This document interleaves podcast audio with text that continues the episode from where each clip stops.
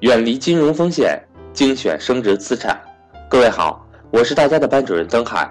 想要系统学习更多理财知识，提升理财水平的伙伴，欢迎和我联系。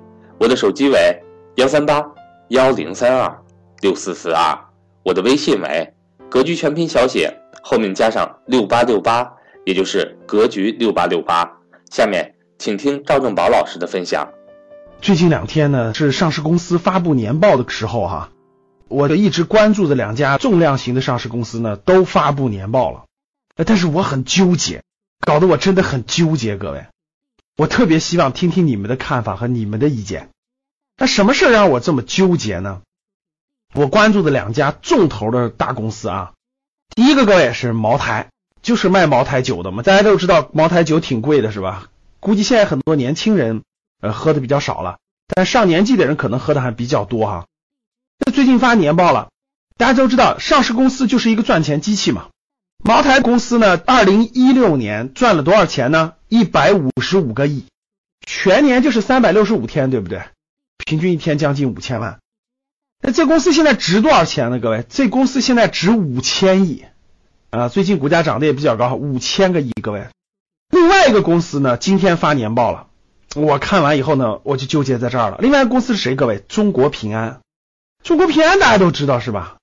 大的保险公司，它现在可不是单单只是保险公司啊。中国平安是它的母公司，它底下有平安的这个财险、人寿保险公司，它有平安银行，对吧？它还有很多很多金融板块的业务，可以说是个全牌照的金融公司。当然，它的主营业务是保险，也是个赚钱机器嘛，对不对？一年的利润是多少？刚发年报啊，一年的利润是总公司是七百多个亿。归属于上市公司是多少呢？六百二十四个亿，啥概念啊？就我们过去的二零一六年，平均一天赚两个亿。这两个公司，平安一年赚六百二十四个亿，大家知道平安值多少钱吗？现在平安整个这个公司上市公司现在值六千五百八十个亿。大家现在知道我纠结什么了吧？贵州茅台一年净利润一百五十五个亿，但它值五千个亿。中国平安一年能赚六百二十四个亿，但它值六千五百八十个亿。中国平安只比茅台贵了一点点，大概贵了一千五百亿。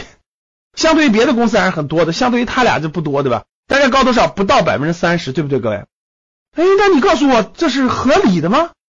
一个一年赚一百五十五亿的公司可以值五千个亿，一个一年赚六百二十四亿的公司只值六千五百个亿。哇，他们的赚钱的能力可是不一样的呀，他们赚到的钱也是不一样的。换句话说，就是我们讲的市盈率的概念。贵州茅台假设它每年的利润是一百五十五个亿，需要多少年才能赚出来这五千个亿呢？需要三十二年。贵州茅台需要三十二年才能赚出来它现在的总市值。中国平安现在一年能赚六百二十四个亿，假设它未来每年就赚这么多钱，不增长了，需要多少年能赚出来这么多的？九年。九年就能再赚一个平安出来，而茅台需要三十二年。哇，各位，你选谁？我们投资人可是真金白银的呀，买上市公司，你选谁？有我们的学员说了，说老师他们的增长量不一样啊。那今年茅台一年一百五十五个亿，可能明年两百五十五个亿，可能后年五百五十个亿啊。中国平安今年六百二十四个亿，可能明年变成四百个亿，变成两百个亿啊。对，可能增长率不同是吧？有可能面对的未来的预期不一样，所以估值不同，对吧？未来预期可能人家茅台增长率高，所以人家估值高；你平安增长率低，所以你估值低，对吧？合理吧？也能理解。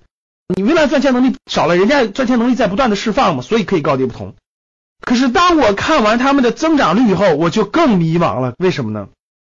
贵州茅台二零一六年相对于二零一五年净利润增长了多少？百分之七点四。中国平安相对于二零一五年、二零一六年相对于二零一五年增长了多少？百分之十五点一。你说赚钱潜力吧？上市公司有两个能力，一个是赚钱能力，一个叫赚钱潜力，对吧？那如果你茅台估值高，你一年赚一百五十亿，你值五千个亿，行，你增长率高，你的赚钱潜力强也行。现在的问题是，茅台的赚钱潜力就从二零一六年情况来看，还不如平安呢，还比平安慢呀。就平安一年赚六百二十四个亿，它每年的赚钱速度是茅台的两倍。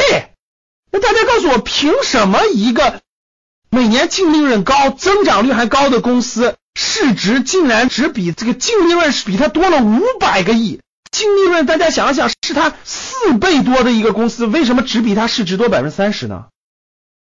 我很纠结，我很迷茫，所以我希望听众们给我答案。你觉得是什么原因呢？能给我些建议吗？A. 茅台高估了，B. 平安低估了，C.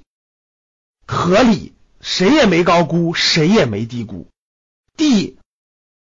不明白，搞不清楚什么原因。A、B、C、D，我们来个互动，好不好？欢迎大家跟我互动，一起学习投资知识。还是三句话：第一，欢迎大家订阅；第二，欢迎大家分享朋友圈；第三，欢迎大家跟我互动。非常感谢大家。